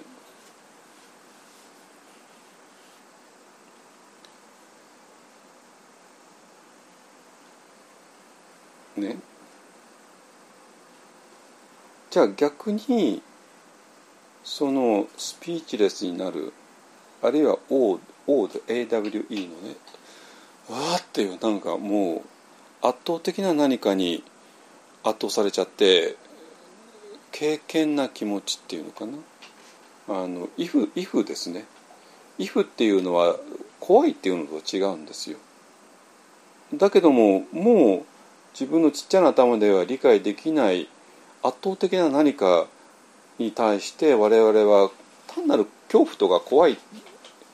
ではなくてあるいは単なる親しみやすさもではなくてもう圧倒的な何かそれを「王」って言いますけども、えー、それをね感じたとしたならばねえー、そのスペースを見ることによってねそれは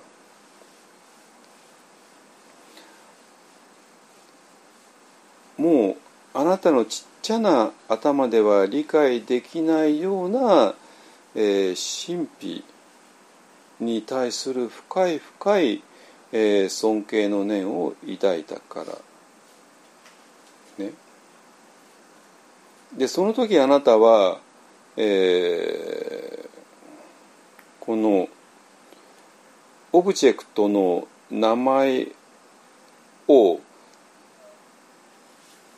ああれは何とか性金星だよね何とかだよねっていうふうに名前を付けたり説明したり、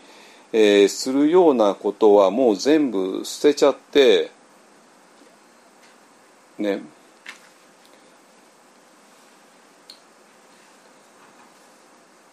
捨てちゃってそのオブジェクトではなくて、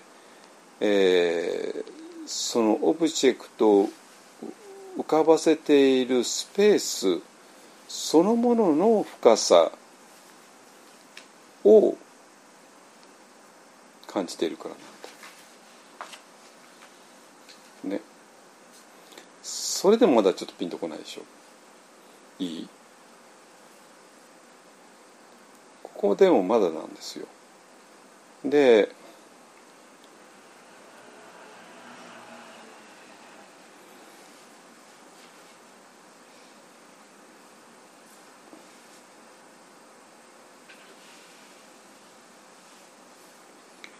you must have become still enough inside to notice the vastness in which those countless worlds exist. ねえー、とこのたくさんなオブジェクトとかあるいはたくさんの世界ですよねが、えー存在しているそれを全部含むような広さそのものを、えー感じるほど静かになってい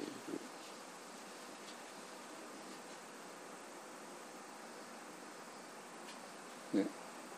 ね、で、えー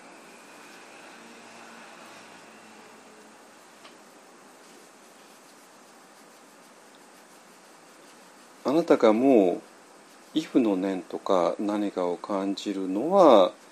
えーそのたくさんの世界があるよねっていうことではなくて、えーそれを含む深さの方を感じているんだ。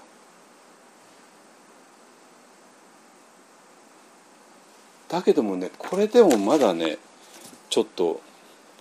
言い足りてないと思います私は。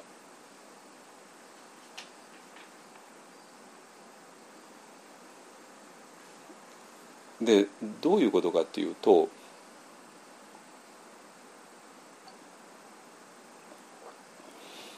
えっと今だから、えっとオブジェクトとスペースがあるでしょ？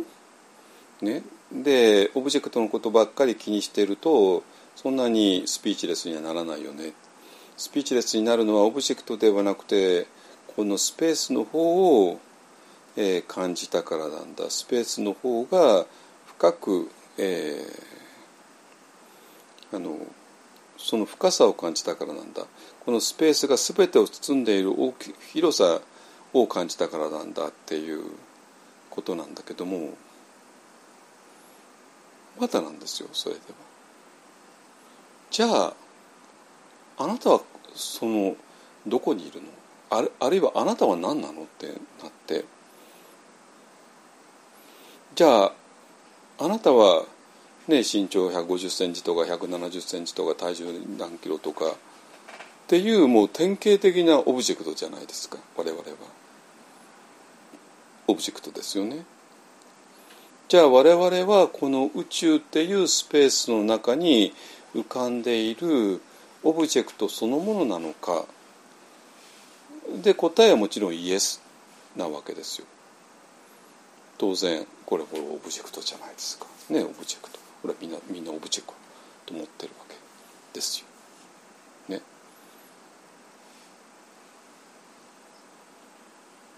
なんだけども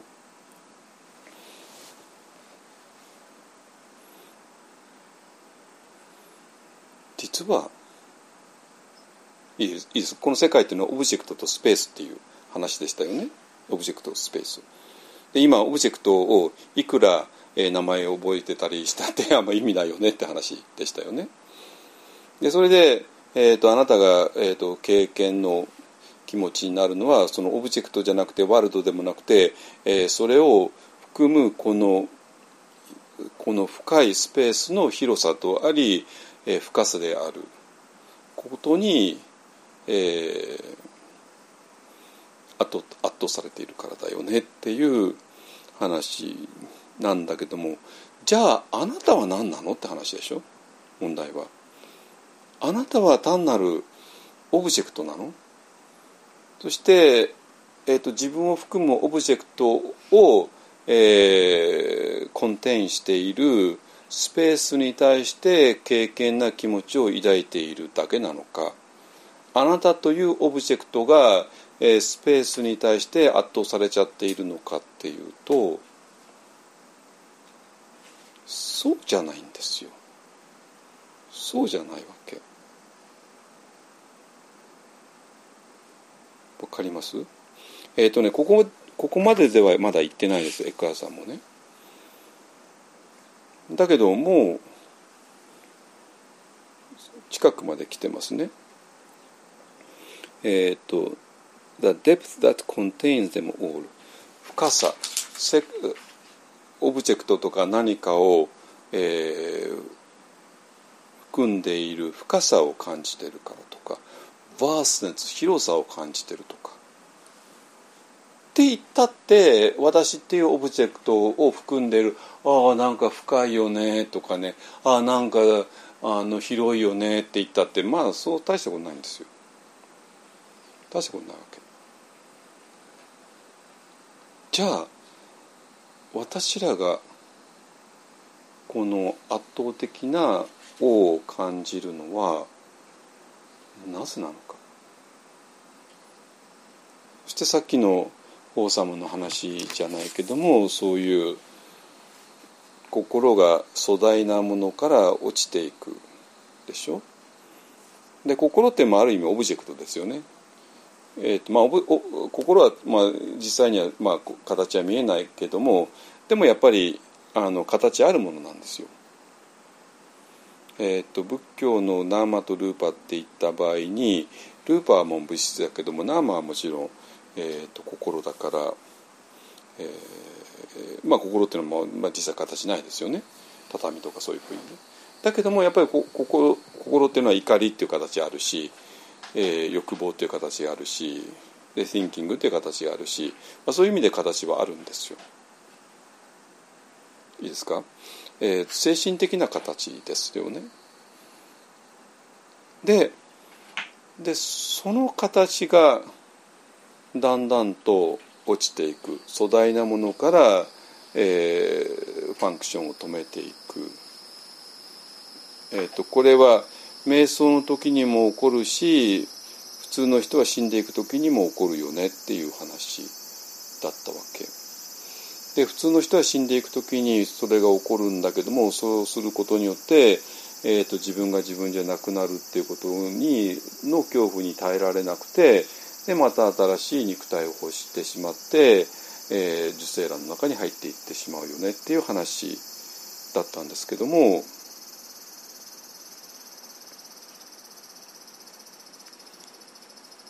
この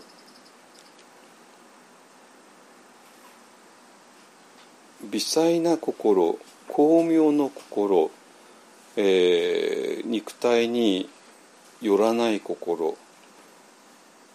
これ何ですかね？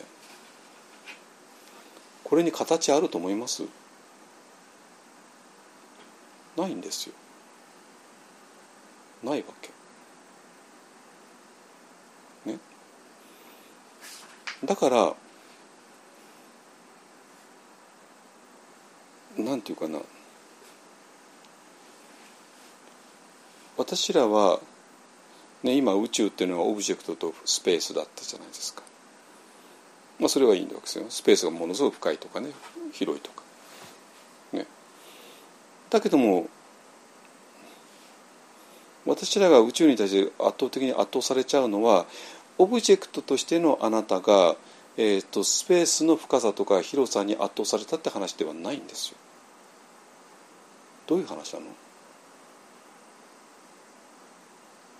あなたもスペースだっていう話なわけ。わかる？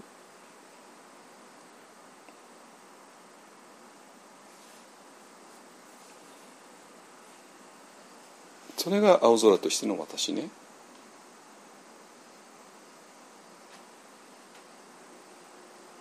だから、えー、それが般若心経的に言えば色と空との関係ですよ。色っていうのは形あるものね。空っていうのは形ないも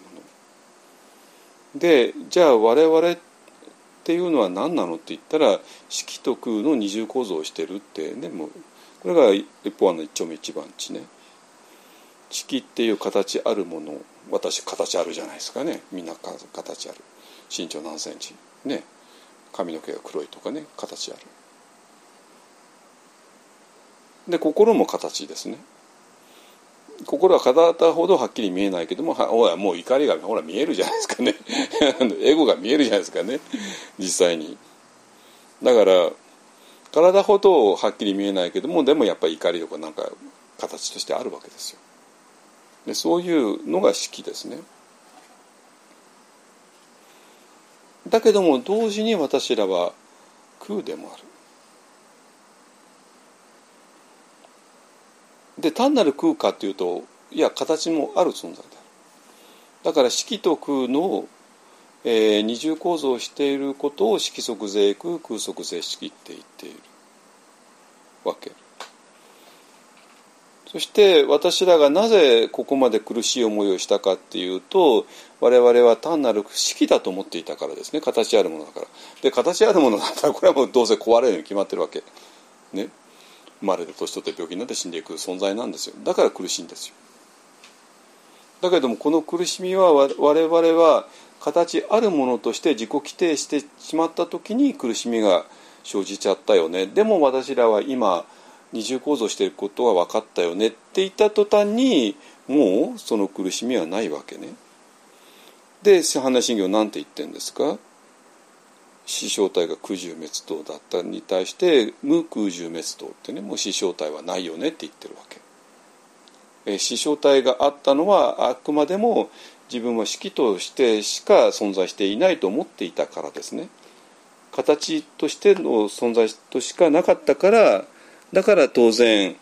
えー、その形は年取って病気になって死んでいくからもうもうそこから逃れられないから苦しみだったよね。だけども今空として存在してるって分かったらもうこの空中滅動の苦しみっていうのはもう根本的なとこからなくなるってことですね。だからそれが無空中滅動っていうことの意味ですね。だから般若心経そのものが今までの仏教の教義を全全否定している。じゃあなぜ全否定したかっていうと,、えーと、自分を形あるものとして、えー、規定した時にいろんな苦しみが空中滅の苦しみがあるよねっていうふうにして仏教の教育ができてたんだけどもでも自分が空だっていうことが分かったら、えーと、それがもう全部なくなるから無空中滅度になるよねっていうことをですね。でこの私らが夜空を見上げて圧倒されちゃうのは何も私らがたくさんのオブジェクトを見るからでもあるいはそのスペースが深いよねとか、えー、広いよねっていうのを見るんじゃなくて見ているからじゃなくてあなた自身がスペースなんだよねっていう話なんですよ。深いっていうのは私がいてなんかスペースが「おお深いね」ってそういう話じゃなくてあなたがスペースだからとてつもなく深いっていうことなのね。えっとまえっとね、エッカーさんここでここではまだまだ言ってないですここまでは。えー、ここではあの、えっと、オブジェクトとスペースがあるよねでオブジェクトにとらわれてたら speechless にならないんだけどもスペースの方に行ったらそこに depth と vastness があるよねって言ってるんだけどもじゃあ深さと広さ私っていうオブジェクトがいて私の前周りをスペースが囲んでいてそれがいくら深かったりバーストだって言ったでそんなの別にスピーチレスにならないじゃないですか。じゃあスピーチレスになるのはなぜって言ったらあなたがスペースだからっていうねえいうことです。うん、はい。えっ、ー、とでこれが分かればあの石原慎太郎さんが悩んでた死んだら終わり。まあ要するに死んだら終わり。っていうことはありえない。死ぬのは形だけだから。ね。えっ、ー、とそういう話になってきます。ね、えー、だからそれを伝える仏教っていうのはやっぱりねあの政治体制としてはデモクラシーが必要なんですよフリーダムが必要ですね。あのだからちょっとねデモクラシーとフリーダムはちゃんと守っていかなきゃいけないね、えー、と思います。はい、えー、じゃあ一応ここまでにしますね。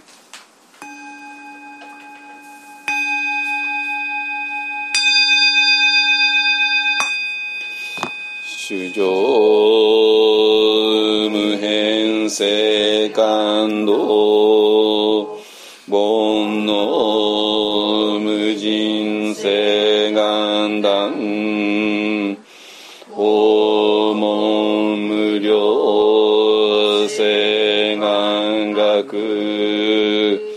仏道無常性願上主上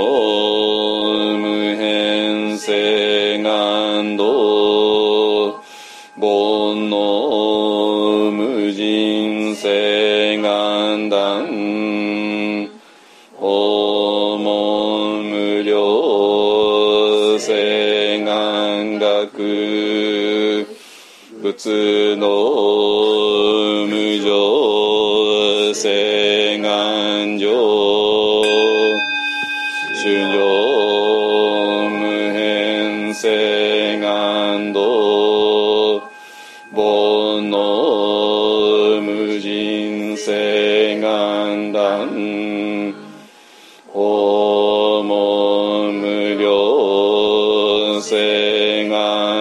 く。仏道無常性。